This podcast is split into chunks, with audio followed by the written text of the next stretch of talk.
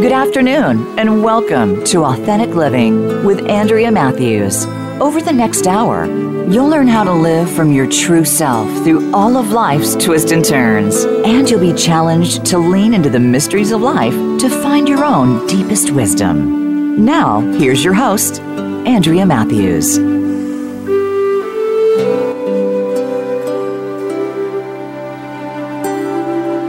Good afternoon and welcome to the Authentic Living Show.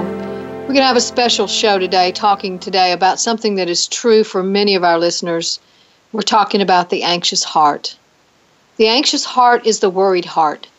It's often overwhelmed with a sense that life is just too big to be managed, that one is left alone without any help to deal with those unmanageable issues of life. Often, even though the rational mind would tell us that there's nothing to worry about, we continue to worry. There are various techniques that are useful to help anxious people. But today, we're going to be talking about how spirituality can help the anxious heart. Regardless of religion, spirituality offers succor and soothing to the anxious heart. So if you suffer with an anxious heart, this show is for you. Be here for the whole show. So, okay, let's first talk about what anxiety is. Anxiety is fear. Let's just tell it like it is. We don't want. I talk to people about anxiety all the time, and very commonly they say, well, I'm not afraid, I'm just anxious. And what they're really saying is, I have uh, I have intellectualized my fear. Um, my I have this uh, these anxiety feelings that something's wrong, that I've got to do something different, that I'm worried, that I have to take care of something that's too big for me. But really, when it comes down to it, they're really afraid of something. And what there is generally is just this generalized sense of, of lack of safety. There's just a sense that things are not safe. And so the mind begins to ruminate. The mind begins to say, well, let, let me think about this over and over and over again so I can come up with a safety plan. And, of course, maybe you can't even come up with a safety plan, so you have to think about it again. Or if you come up with a safety plan, you got to look for loopholes to find out where the, where there could be unsafety in the mix of safety. And so you have to look at it again and again and again and again and again because you don't feel safe yet. So so anxiety is a form of fear, and what it seeks is absolute, unadulterated safety. And, of course, in our on our world, there isn't anything, any such thing in the world as absolute, unadulterated safety.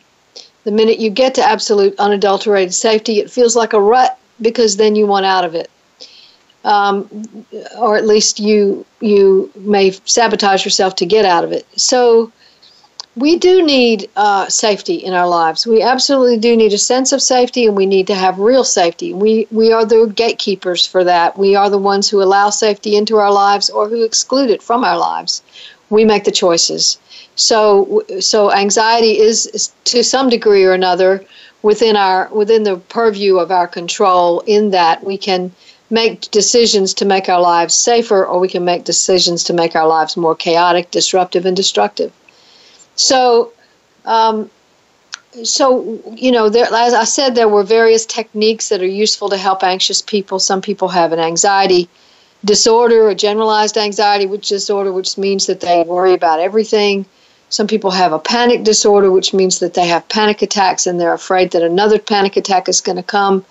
Anytime they are not having one, or when they are triggered to have one, they're afraid that it's going to happen, so they continuously have panic panic attacks. Um, there is agoraphobia, where a person is just so panic-ridden and so afraid of everything in life that they've decided to stay indoors, locked in their homes, and not go out into the world at all. And so they've imagined that they found themselves a safe place in their little worlds. But, of course, we know that most accidents happen right there at home, so that's not really a safe place either. So safety. Safety is a spiritual thing. Safety is something we get a sense of. Safety is something we we sense that we're okay. We believe that no matter what happens, we'll figure it out and we'll be okay. Those, those belief systems do not come easily to a person who's been traumatized in childhood. They don't come easily to a person whose safety was ripped out from underneath them at every turn when they were young. They don't. Uh, uh, they don't come easily to a person whose whose biological nature is to worry. So uh, so I've just mentioned three different ways that we can get to a sense of a lack of safety. Our, we can be overprotected by parents. We can uh, be underprotected by parents. And we can be traumatized in our home environment or an early upbringing in several different ways, maybe multiply traumatized.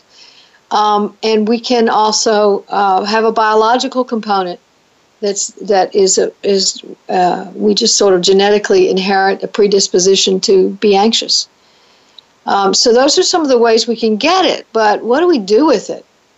So I said, like I said, there were various techniques that are useful to help anxious people. But the uh, and and certainly you know E M D R is one for people that have been traumatized.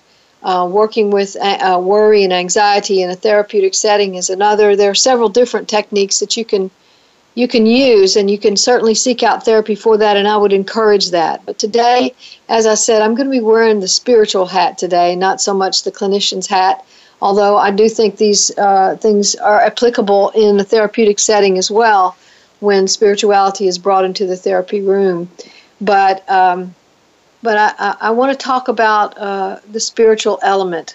And like I said, regardless of religion, spirituality offers succor and soothing to the anxious heart. So, um, you know, one of the things that I encourage my anxious clients to do is seek out ten different self-soothing skills that they can use to calm themselves down when they're anxious. And so what works for one person may not work for another. It might be dance for one person. It might be sitting in a quiet room in the dark with a candle lit for another person. It might be listening to a certain kind of music to, for one person. It might be listening to another kind of music for another person. And so we have to experiment with these things and see what calms us and what doesn't. And, and then I ask them to make a list of those things and put it up on the refrigerator so they can turn to them again and again to use these things to help calm themselves. And what they begin to realize by that, and this is a technique, what they begin to realize by that is that they can calm themselves down. And that's one of the biggest issues about um, about anxiety that makes it into a spiritual issue. We have to believe that we can calm ourselves down. And so this, the spiritual element allows us that opportunity to calm ourselves down. And so uh, I've chosen a particular uh, uh, sacred text to use today as my uh, sort of the prop that I'm using for the show today. And it happens to come from the Christian Bible or the Jewish Tanakh. Um, it is a psalm. It was written uh, supposedly by David, who was a shepherd uh, at one point in his life and later became a king. And both of those two ideas are referenced in this particular psalm.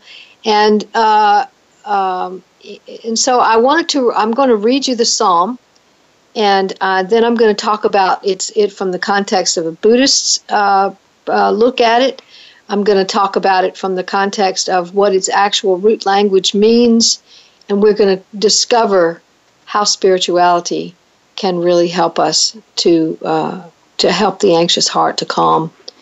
So here's the psalm. I'm just going to read it out loud as it is written in the text that I use, which is the New, New American Standard Bible. The Lord is my shepherd. I shall not want. He makes me to lie down in green pastures. He leads me beside quiet waters. He restores my soul. He guides me in the paths of righteousness for his name's sake. Even though I walk through the valley of the shadow of death, I fear no evil, for thou art with me. Thy rod and thy staff, they comfort me. Thou dost prepare a table before me in the presence of my enemies. Thou hast anointed my head with oil. My cup overflows. Surely goodness and loving kindness will follow me all the days of my life, and I will dwell in the house of the Lord forever. So that is the psalm as it is read, and I'm going to go to that very last verse first, first because I think it just contains something so very powerful that we need to hear it. So I wanted to know what it meant to uh, to have goodness and mercy or goodness and loving kindness follow us. And so I started looking at the root language. And so this is what we found. The word that's used for mercy or loving kindness is chesed. And it has been the subject of many monographs. Uh, one G R Clark concluded that Chesed is not merely an attitude or an emotion. It's an emotion that leads to an activity beneficial to the recipient. So in other words, surely goodness and mercy, when it says, surely good, uh, goodness and chesed will follow me all the days of my life, what it really means is that the, that the divine, who is the shepherd here, is having an emotion that gives the recipient of that emotion uh, beneficial activity. He, uh, and so Clark goes on to explain that uh, is an, a beneficial action performed in the context of a deep and enduring commitment between two persons or parties by one who is able to render assistance to the needy party who in the circumstances is unable to help himself or herself. So uh, so it, and, and other appropriate meanings for the word chesed or mercy, loving kindness, is commitment and devotion. So what this says is that the divine is devoted to our care. Now, I don't know how you see the divine, whether you even see the divine. It may be a philosophy like the Buddha, like Buddhism that you see, um, but it is it is devoted. There is a devotion there in this carer, this person who, this entity who cares for us. And the second thing that's so fantastic about that particular verse is that it says, uh, surely goodness and mercy will follow me. And I was like, well, I don't want it to follow me. I want it to lead me. I want it to be around me. I want it to envelop me.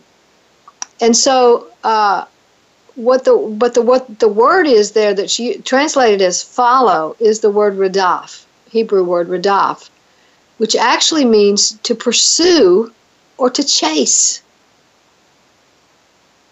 So what that means is that uh, that that the divine is chasing us down with goodness and and and uh, kindness and loving kindness and mercy.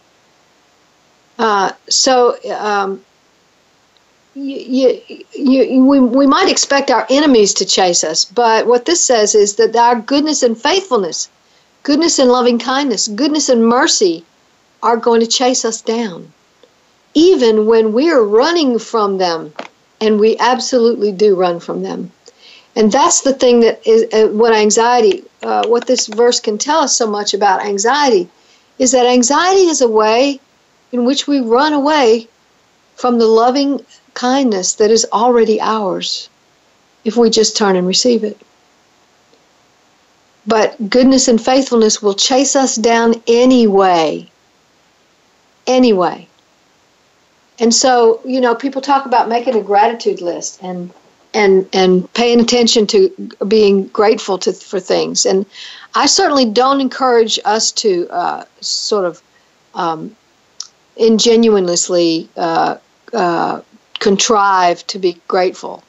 Sometimes I think we're encouraged to contrive to be grateful so that we will attract those things that we want and need into our lives. So I don't think that's very helpful. But I do think that when we are honestly grateful for something, it reduces anxiety. It reduces our fears because it says to us, oh, look, this is something I already have. This is something I, that makes me feel safe. This is something that makes me feel alive or loved or, or free or accomplished. These are the things that, that uh, I have already that I can be grateful for. And what that does is put us back into the, turning around and facing the loving kindness and the and the uh, uh, mercy that is following us, that is chasing us, that's pursuing us. We turn and face it instead of running from it when we're grateful. So gratitude is a very helpful uh, thing that we can use. It's a sort of tool we can use with spirituality to help us to be less anxious. Um, so uh, it's important to to understand that this this Bible verse, this uh, Christian Bible or Jewish Tanakh, these verses in the in those texts have been retranslated many times by many different people from many different religions. And one of them that I thought was really interesting was is by this guy named Lobster or this woman named Lobster on a uh, open forum that I found. It's called Free Sangha. And Sangha is a Buddhist term for the community. The community of Buddhist monks, the community of people who come together to to learn about Buddhism, uh, and the community has its own sort of energy, and that energy is the Sangha. So here's what they say. Though I walk through the valley of the shadow of death, I will fear no ignorance, for mindfulness is present. The sitting and the sangha inspire me. The Buddha nature is present in my hindrances, and my thoughts are gone. Metta, or loving kindness, is activated. Certainty of kindness and generosity will lead my actions, and I will de- dwell in samsara for all beings. So that's a way of translating that same exact verse into the Buddhist. So what they're saying there is that the sitting, the meditation, and the community, the energy of the community of, of people who come together to meditate and to learn about Buddhism, those inspire him. And mindfulness is presence. It is presence itself. Mindfulness is the presence. And we're going to talk more about presence as we go through this today. Uh, the Buddha nature is present in my hindrances.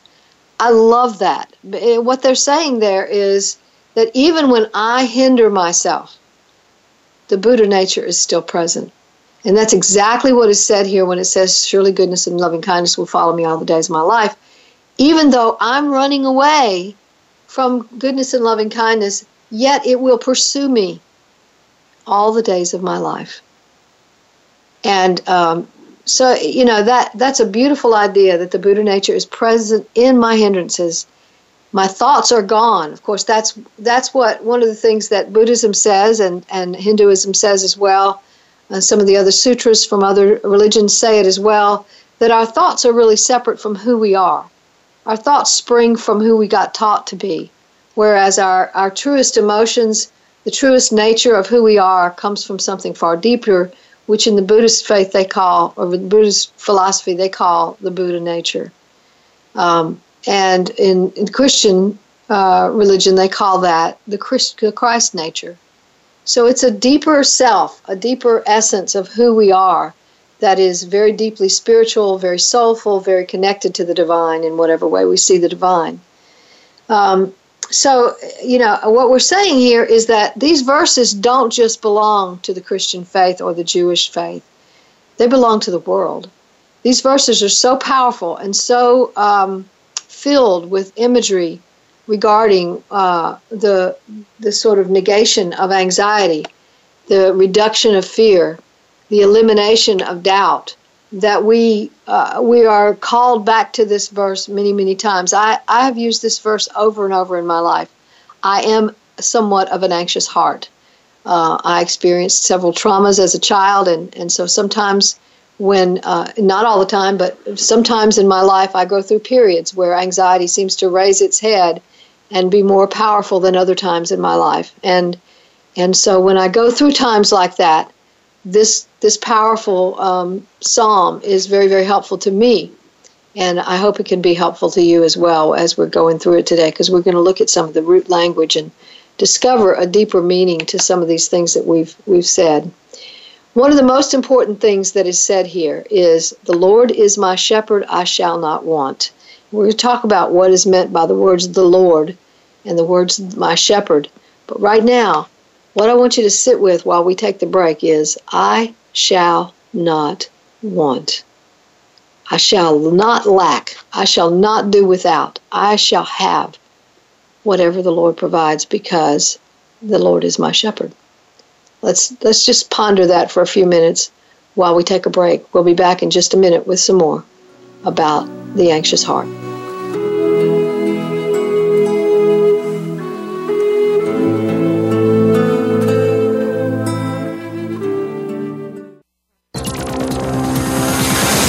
It's your world. Motivate, change, succeed. voice america empowerment dot com. Don't you just wish sometimes that life could come with a do-over button? We'd probably use it a lot more than we think. What if there was one do-over button you could use each week? Make that place the Voice America Empowerment Channel for Code to Grace, the Empowered Women's Guide to Life, with host Marilyn Mosier. Marilyn and her guests will help you find the key to break free from the chains of your life and start anew. Listen live every Wednesday at three p.m. Eastern Time and twelve noon Pacific Time on Voice America Empowerment. If you are looking for your own personal journey of peace and balance, While living and thriving in our sophisticated world, tune into A Voice of Reason with Kathy Horton and Sherry Petro-Serdell. The show is one part spirituality and one part psychology. We have so many opportunities for growth in the challenging times we face today. On this program, we discover the resources and scientific breakthroughs to master the challenges and find success. Listen every Friday at one p.m. Eastern Time, ten a.m. Pacific Time on Voice America Empowerment. Please join Doctor Sarah, a k a. Doctor Red, on an amazing journey of love, soul, abundance, compassion, and authenticity. Doctor Red is a well-renowned healer, hypnotherapist, author, and speaker who has overcome personal challenges to emerge stronger than ever before to reach out to you and heal you emotionally, mentally, and spiritually for the most informative and enriching experience filled with unbridled laughter and insights on life, health, culture, and society. Tune in to Doctor Red Says, Tuesday at one p.m. Pacific, four p.m. Eastern on Voice America Empowerment. Live up to your fullest potential. This is the Voice America Empowerment Channel.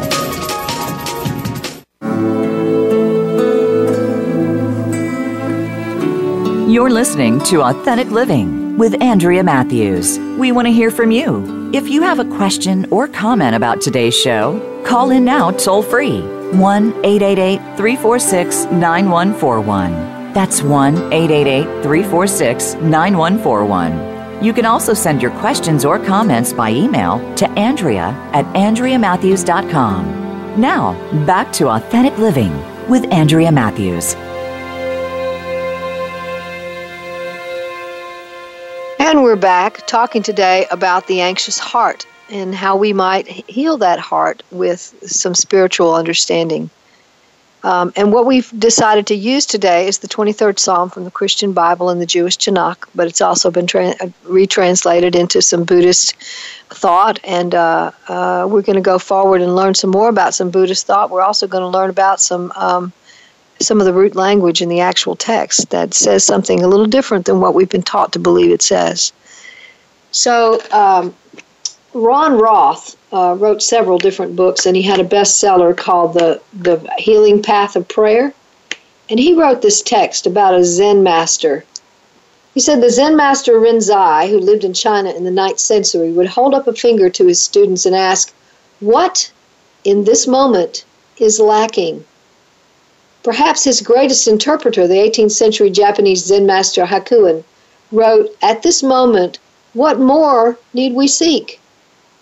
He also wrote, "I say to you, there's no Buddha, no Dharma, nothing to practice, nothing to prove. Just what are you seeking thus in the highways and byways? Blind men, you're putting a head on top of the one you already have. What do you yourself lack?" As this fiery Zen genius implied, we're absolutely absorbed, obsessed even, with what's missing from our lives. It might be money, a place to live, the perfect partner, a fantastic physique, or a secure future. Ask yourself what you think you're lacking right now. Is it health, prosperity, the right career? If you're praying authentically and living in the moment, you're not lacking anything. But if you feel that you're lacking, you're probably either living in the past or projecting into the future. By worrying about what isn't happening in the present moment, you declare your lack of confidence that the divine is leading you exactly where you need to go. Whether you attribute such guidance to God, Atman, Buddha, nature, the universe, the divine within, or simply being, once you surrender to its power, you'll know for certain that you have nothing to fear, now or ever. So that surrender to its power is what this, this uh, psalm is all about. Uh, and again, whether you attribute your, your, the divine nature to God, Atman, Buddha, nature, the universe, the divine within, or simply to being, once you surrender to that power, you will know for certain that you have nothing to fear now or ever. So what what what fear, what that impl- intimates is that fear is sli- at least to some degree made up of that feeling that we lack something. And for most of us, fear means we lack the strength, the intelligence, the power, the ability to pass through something frightening. Um, and so we uh, you know, we we're we're afraid. And instead, what we could be thinking is, I lack nothing in this moment. This moment already contains everything I need to get through this moment. And that thought is very soothing and very calming. So the idea of lacking nothing is not just all about the law of attraction, as some people think it is. Some people say it's just, it's that that's what the law that's what the verse is saying, that that we already already have everything we need, you know, financially and materially, so therefore, you know, we can totally believe that we will attract what we need in a given moment. Um, and I don't disagree with that, but that's not all that's being said here. What's also being said here is there's nothing to fear because I lack nothing. And so, okay, so the Lord is my shepherd is what it says. The very first verse says, the Lord is my shepherd.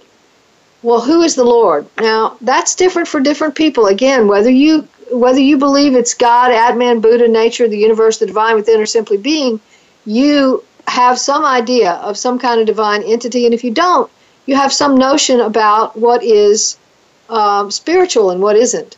I mean, some of some of the people, very intelligent and atheistic people that I know also have very deeply spiritual lives. So it doesn't have to imply that you can't have spirituality just because you don't picture some divine entity in your head when you when you work with your spiritual self. So the Lord can be translated in different ways. But one of the things that uh, Charles Fillmore said was that every time we see the word the Lord in the Old Testament, we should translate it as I am. So what he says is that we all are already the same as God. We are constituent parts of the divine, and therefore when when the divine is active, we are also active, and when, when we're active, the divine is also active. So the Lord, the I am that I am, is my shepherd.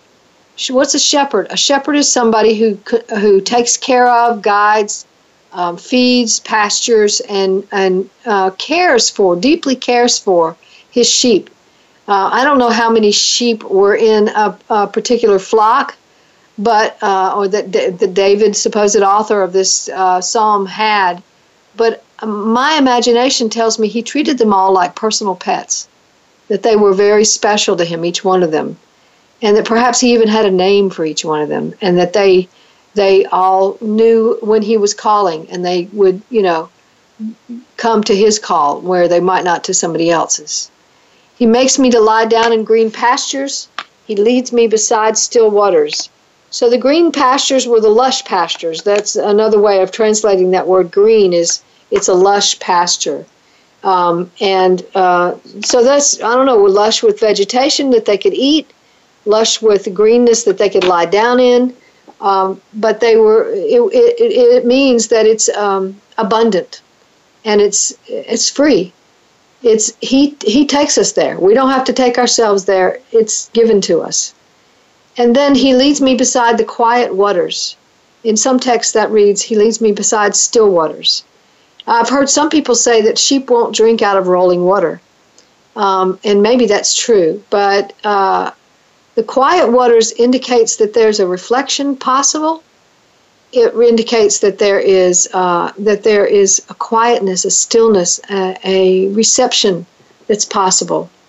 Um, so not only are the sheep being taken care of in terms of their food, their physical needs, and their need for water, but they're also being taken care of in the sense that they get to quietly reflect on life, that they get to be so well fed that they can um, be secure in that area and then pursue other areas. And that is followed, and they can pursue these other areas, uh, as is seen in this verse, because it's followed by the words, he restores my soul. And, uh, you know, that's the title of one of my books. The first book that I wrote is called uh, Restoring My Soul, and it's a workbook for finding and living the authentic self. So uh, I think of the soul as the authentic self, that deepest part of us that is the I am that I am, the divine self.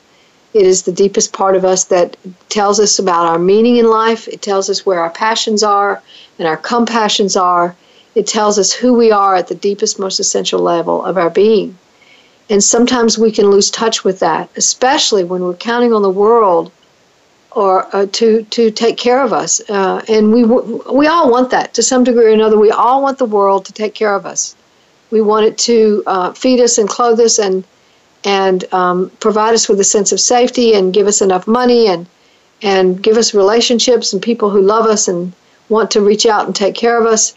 That, those are things that we all want to some degree or another, but the world doesn't often offer that without a high cost.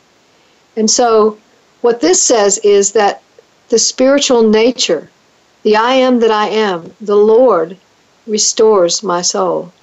It restores me to my soul. It restores my awareness of my soul. It restores any woundedness that's keeping me from my soul. Uh, and so that that is uh, a very, very interesting uh, possibility there, so that we're not only are we being taken care of physically and materially, but we're being taken care of at the deepest levels of our being, so that we're, you know, that, that there's nothing, nothing, zero to lack there. There's nothing that we could want because it's being restored already to our souls. So that thought is uh, extremely anxiety reducing, and it can and just uh, you know meditating on that idea that our souls are constantly being restored is uh, is a definitely a way to deal with anxiety. He guides me in the paths of righteousness for his name's sake. Now, a lot of people think that that righteousness is uh, the same kind of righteousness as goodness, as um, doing good deeds and um, being a good person and, um, you know, uh, not doing anything bad. But righteousness, uh, as we, as you've heard me talk about it in the New Testament, is the word. Uh, it has to do with uh, only Christ truly, which means the only, the Christ nature within us, the deepest nature. Uh, one of the things that is said over and over again in some of the prophecies of the Old Testament, the Jewish Tanakh, is that we are uh, that uh, um, you know there is a time coming when the the right. Right, righteousness will be written on our hearts, and we'll know what to do because it's coming from our hearts. It won't be coming from some law in some book somewhere. It will be coming from our hearts. And so that's what this is. This is guiding us in that path, the path of the heart, the heart that isn't anxious but knows the right direction. It intuits, it understands, it can direct itself because it's been guided by the divine. And then that for his name's sake sounds like, to many people, it sounds like it means uh, I'm going to be good because God needs me to be good, so he'll look good. Uh, and that, you know, that that's a lot of uh, thinking that goes on when we, when we think about righteousness. We think that we have to make God look good. Uh, and I don't think God needs us to make him look good. Him, he, she, it, whatever God is. I don't think it needs us to make it look good. Uh, but I do think that... Uh, And and there's indication of this in the in the root language that perhaps uh, what it's saying is that the shepherd needs a good name in terms of uh, his his ability to lead. The sheep have to trust him, and the people who hire him have to trust him. So it's about trust. So he guides us in the paths of righteousness because we trust him, because we know his name, because we know who he is, because we know him at the deepest levels, and he knows us at the deepest levels. So this shepherd, this this Lord, this I am, this beingness, this Atman, this Buddha, this whoever it is for you, is, is uh, le- giving us a pathway to walk. And what we need to know is we're being guided on that pathway. And uh, if we can just be present enough to say, okay, which way, you know, Uh, I remember stories uh, that I've heard about, you know, carrying an instrument along the way of your path and asking it fairly frequently, okay, which way now? Okay, which way now? Okay, which way now? Well, I do that regularly with my my uh, connection to the divine as I see it. And, and that it really does make me believe that I am being guided in the paths that I need to take in my life, and that, that I am being taken care of, and that I can trust it because it, it's all about the name of the shepherd, which is the I am that I am. Um, and so trusting is is a big deal. It's hard for the anxious heart to trust. The anxious heart does not trust. That's why it's anxious, because it doesn't trust. And if we look at it that way, then we can begin to go, oh, okay, well, if I can, you know, uh, really understand that the Lord is my shepherd and that I shall not want, and that I do lie down in green pastures and beside still waters, and that I, and my soul is being restored, then I can trust that I'm also being guided. I'm being guided because I'm being led by the shepherd who is my caretaker. I sometimes will actually change this to the Lord is my caregiver instead of the shepherd, because for me that, that implies that I'm being completely taken care of. The Lord is my mother. The Lord is my father. The Lord is my parent. The Lord is the one who really wants to take care of every little detail of my life. When we think about being in the womb, where every detail, everything that we need is being taken care of already by the mother. Hopefully the mother's being good about her diet and not worrying too much and those kinds of things. But if she is, everything is being taken care of. And so I think about this as that being sort of in the womb of the Lord, so that we're we're being completely taken care of by the divine as we see the divine. And uh, so therefore we shall not want. Therefore we lie down in green pastures. Therefore we lie down beside clean, quiet waters. Therefore the soul is restored to its fullest nature. The soul can come forward and be present and be live in the life. The, the soul can walk into the world and be present in the world instead of hiding from the world because the world might hurt it. Um, and so those are the ways that we can uh, be guided in the paths of righteousness. So uh, the, the next thing says, even though I walk through the valley of the shadow of death, I fear no evil, for thou art with me. Typically we have translated the shadow of uh, the valley of the shadow of death to mean um, the shadow of death, that we think of about death as a shadow. But the word that's used there, tsalmavet, is the Hebrew word, um, Uh, and uh, is, it can be used in a vocalized form, which means we say it out loud, and then it would be tsalma. And, and we understand it as an abstract noun, which means darkness. It doesn't mean the shadow of death. It means darkness. And an examination of the word's uses favors that derivation, especially in this particular text. So it's frequently associated with the darkness of night, contrasted with the light of the morning. I think of it as the dark night of the soul. Even though I walk through the valley of the dark night of the soul, I will fear no evil, for thou art with me. Why? For thou art with me. And that's a very important text to remember. The Lord is my shepherd, is why I shall not want, is why I lie down in green pastures, is why I lie beside quiet waters, is why my soul is restored, is why I'm being guided. The Lord is my shepherd is why.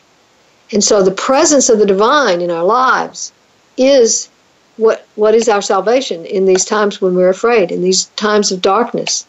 Um, so uh, if the word does indeed mean darkness, it modifies the idea of the valley or the divine, which is the word gay. And uh, so at the metaphorical level, it pictures the shepherd taking his sheep through a dark ravine where predators might lurk. The life-threatening situations faced by the psalmist are the underlying reality behind this imagery. So, the, so uh, you know, what we see here is the shepherd picking up one of his sheep and carrying it through this dark ravine where there might be wolves and snakes and other things that might hurt it.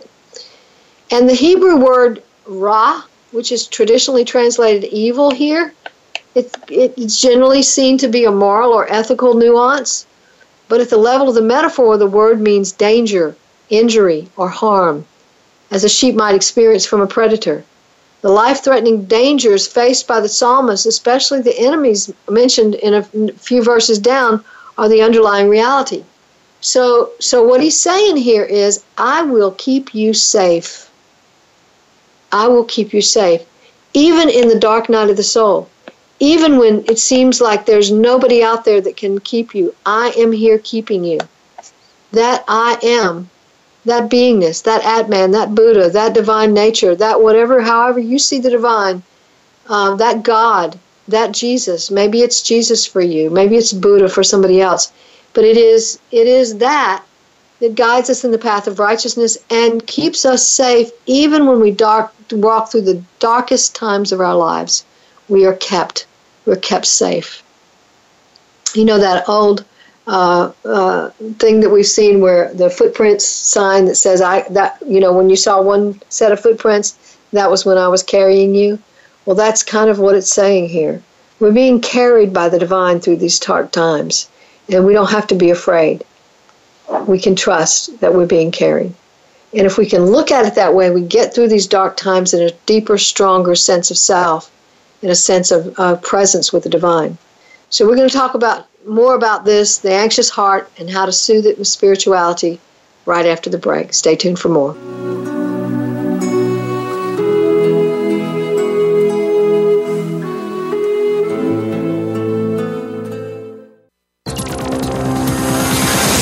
It's your world. Motivate, change, succeed. voice america empowerment dot com. If you're ready for big changes in less than one month's time, you're ready to tune in for Radical Change Now with Doctor Mary Oz. It's where healing meets the law of attraction in an engaging package. You'll hear from guests and callers as they share their stories, offer solutions to life's challenges, and much more. With Doctor Mary's approach, even a child could effectively learn and apply the concepts discussed on each week's show. Listen live every Wednesday at one p.m. Eastern Time, ten a.m. Pacific on Voice America Empowerment. Are you ready to tackle the rules of business? You may think you're doing everything by the book, following your own best practice beliefs, bringing in endless consultants, only to find that your business is not moving forward. That's where you need to stop and figure out where things are going wrong. Enter Business Rules with host Peter Feinstein. Peter and his guests will break it all down for you to help you and your business succeed. Listen Wednesdays at eight a.m. Pacific Time, eleven a.m. Eastern Time on Voice America Empowerment. It's time to transform your life. Start by tuning in to The Glenise Show with Glenise Hughes. Glenise combines business, relationships, wealth, life, and a whole lot of magic to create abundance and prosperity in every part of your life. It's all done through straight and often frank discussions in the best way that Glenise knows how. Listen every Thursday at three p.m. Pacific Time and six p.m. Eastern Time on the Voice America Empowerment Channel. Master your life with The Glenise Show. Change your world. Change your life. voice america empowerment dot com.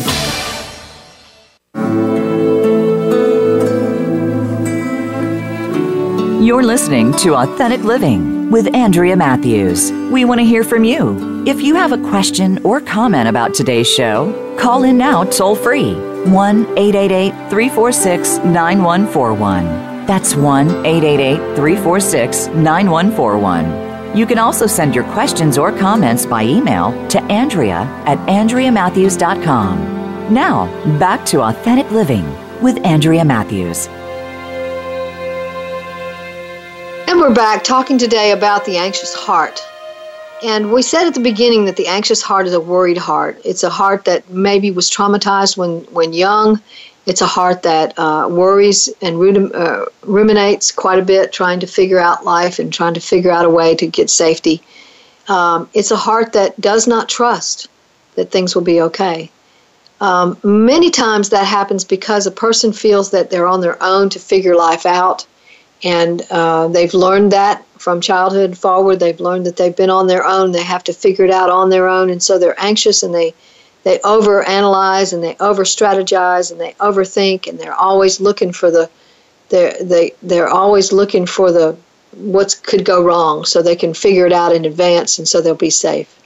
And so that that's an attitude of lack of trust. And it's lack of trust because nobody taught them to trust when they were growing up. So this is not...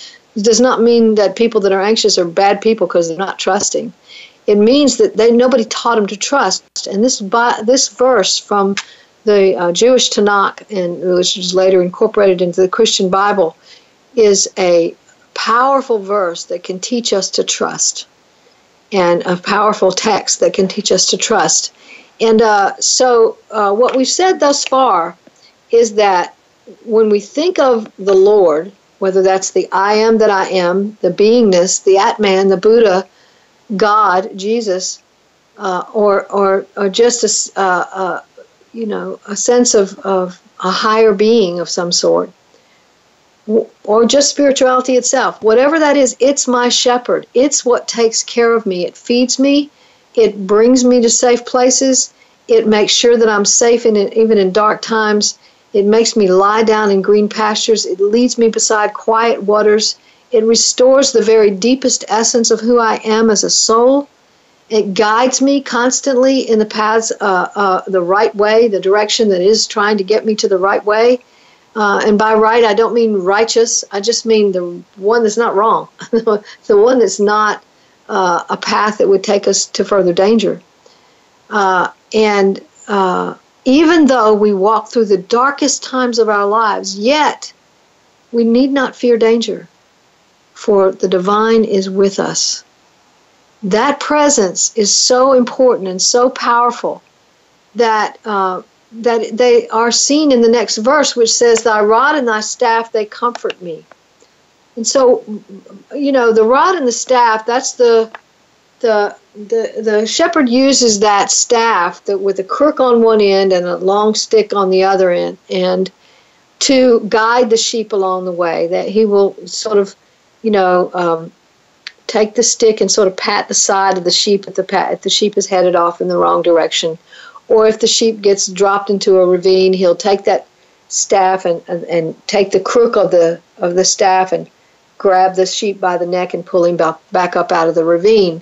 So what that means is that these this staff is meant to guide and to save. Um, but very often it is translated by those who believe more in the law than in grace to mean that the that God is trying to punish us, and his punishment and his discipline are trying to get us to get on the right path, and that's why they comfort us. Well, I'm sorry, but I can't see that as comforting. Punishment does not comfort, and and you know, pushing me around and shoving me around, that doesn't comfort me either. But when I think of the rod and the staff as guiding me and saving me, that's comforting. And uh, so actually the word used, uh, nakam, is used here, and it means uh, uh, to comfort or console. But here, within the metaphorical framework, it refers to the way in which the shepherd uses his implements, his rod and staff, to assure the sheep of his presence and calm their nerves. The underlying reality is the emotional stability God provides in this, to the psalmist during a life-threatening situation. So for a person who's got an anxious heart, all of life is a threatening situation. Everything is threatening to some degree or another.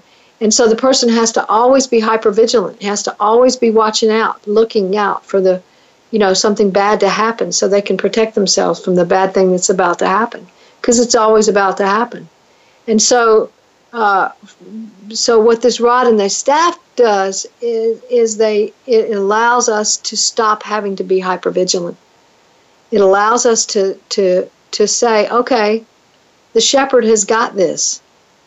I'm going to be guided. I'm going to be taken care of. I don't have to figure it all out in advance. I don't have to constantly watch, be paranoid, duck, worry, strategize. I don't have to do all that anymore. I can just trust that the rod and the staff are going to be there to take care of me, to guide me, and to save me. Even when I do something so stupid that I walk off into a ravine somewhere, you know? So, uh, you know, the sheep are not the brightest animals in the world, and so neither are we. And so, you know, they w- what's happening there is that even though I might do something that would get me in trouble, the staff is there to save me, to take care of me. And so the rod and the staff, they comfort. They don't abuse. They don't punish. They don't discipline. They comfort. They console. They uh, they save. They guide.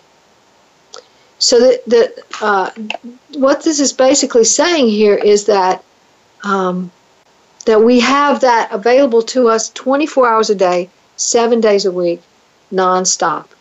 That it's always there. That there's nothing that we need fear, because the presence of the divine is enough. The presence of the divine is enough by itself to take care of everything. I'm going to say that one more time. The presence of the divine, however we see the divine, is enough to take care of it. Period. Period. There's no ifs, ands, or buts. It's enough. So that thought is very comforting. For the anxious heart, there's that mental thing going on, but yeah, but, yeah, but, yeah, but, yeah, but, I gotta, yeah, but, I'm gonna have to, yeah, but, look at this. The, the anxious heart wants to look at the negative, the harsh, the, the the difficult realities, the suffering in the world. And there is a lot of suffering in the world. But you know what? There's also a lot of happiness and love and loving kindness and mercy in this world. So I don't know which one is which. Well, I mean, which one grades higher than the other, but I know that there's a lot of loving kindness and love and mercy and gentleness and and faithfulness and honesty and integrity and, and people reaching out to other people in this world in ways that are profound that we don't hear about every day on the news. But we might see it in our lives if we can open our minds to that possibility. The anxious heart says, no, that's not really out there, so I'm going to have to take care of myself. The, car, the heart that is comforted says, thy rod and thy staff are enough. That's enough. But that's not even all. The, the metaphor shifts here from being a sheep and a shepherd to be to to uh, sort of entering some kind of uh, of um, royalty. So uh, it says, "Thou dost prepare a table before me in the presence of my enemies." Now think about that. That's a big feast. Now I don't know that sheep have a big feast other than a lush pasture or quiet waters. I don't know that they have a big feast, but. Uh, If we change the metaphor to uh, some kind of royalty, what's happening is that there's enemies all around, and yet there's a feast right before us. So, you know, even though da- King David had many enemies, yet the feast was already prepared, already prepared. It has been prepared already. And it's and, and even in the presence of our enemies, even while the enemies are standing right there, the presence of God is bigger. There's a table already spread before us. We just have to look at it and and and go to it and eat from it and t- partake of it. Uh, but we don't. We look at the enemies. We look at the enemies and we stare at the enemies and we try to posture ourselves about the enemies and we try to think of what we're going to say to the enemy if the enemy does something bad to us, and we we we got it all figured out. You know, we're trying to figure it all out constantly, constantly, constantly. Then it says, thou hast anointed my head with oil. Now there's two metaphors there. The anointing of oil can be done for a king. So they anoint the head of the king with oil, and that me- means he's being announced as the king. He's being blessed by God as the king. Um, and that's an interesting analogy because um, David became king after he was a shepherd. Uh, but, on the other hand, it's also something that the shepherd does with his sheep at night. If the sheep have been wounded, he might take some balming oil and put it on those wounds on his head. Um, so, uh, you know, it can be used in both senses. But either way, what it means is God has this. The divine has got this already. It's already taken care of. We're being anointed to take care of the things we need to take care of because the presence of the divine is with us. And then it says, my cup overflows. The word overflows is not really found there. It really means my cup is completely full. It's not overflowing, but it is full. And that means now. That's present tense. It's not past tense. It's not future tense. It's present tense. My cup overflows right now. So what that means is, is that in every minute of every day, I can count on the fact that my cup is completely full. I don't have to worry about it being empty. There is no lack. Now, that is not just referring to my financial and my material needs, although those are being taken care of as well. The anxious person says, what I have isn't enough. It's not enough to keep me safe. It's not enough to keep me from ever worrying about money. It's not enough. It's not enough. But the but the uh, the heart that begins to learn how to trust says, my cup is already full. My the my the table is already prepared, and my cup is already full. Right. So so there. What is there to what is there lack? That that question that was asked by the Buddhist monk that we read a little while ago. What is the, where is the lack? What are you looking for that you don't already have? We already have it all. But, you know, the anxious mind says, yeah, but, um, yeah, but that's not good enough because I have to be sure that I'm not going to get the X, Y, and Z happen to me, or I'm not going to, you know, I'm not going to run into those enemies or, you know, whatever. Uh, we have to, we think we have to be sure of the future, but the future is already prepared for us. There's a table prepared before us in the presence of our enemies, and our cup is already full. That's a spiritual answer to any kind of anxiety. And so, you know, we can turn to this verse again and again, and I would strongly encourage that to we turn to this this this text of the uh, Jewish Tanakh and the Christian Bible, or into its other interpretations if you can find it in other Bu- and, and uh, that has been translated or rearranged by Buddhist monks uh, or others. We can go to it and use it to calm our anxiety, to get with the truth that if the Lord is my shepherd, I shall not want. And goodness and mercy are going to chase me down. And not only that, but after I die, I'm going to be living in, in the place with the Lord forever.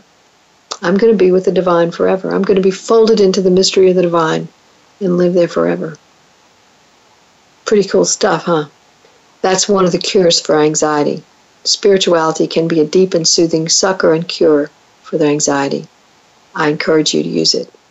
Okay, well, that's what we've got for today. We're going to be back again next week. And remember, your job, should you choose to accept it, is to give birth to yourself.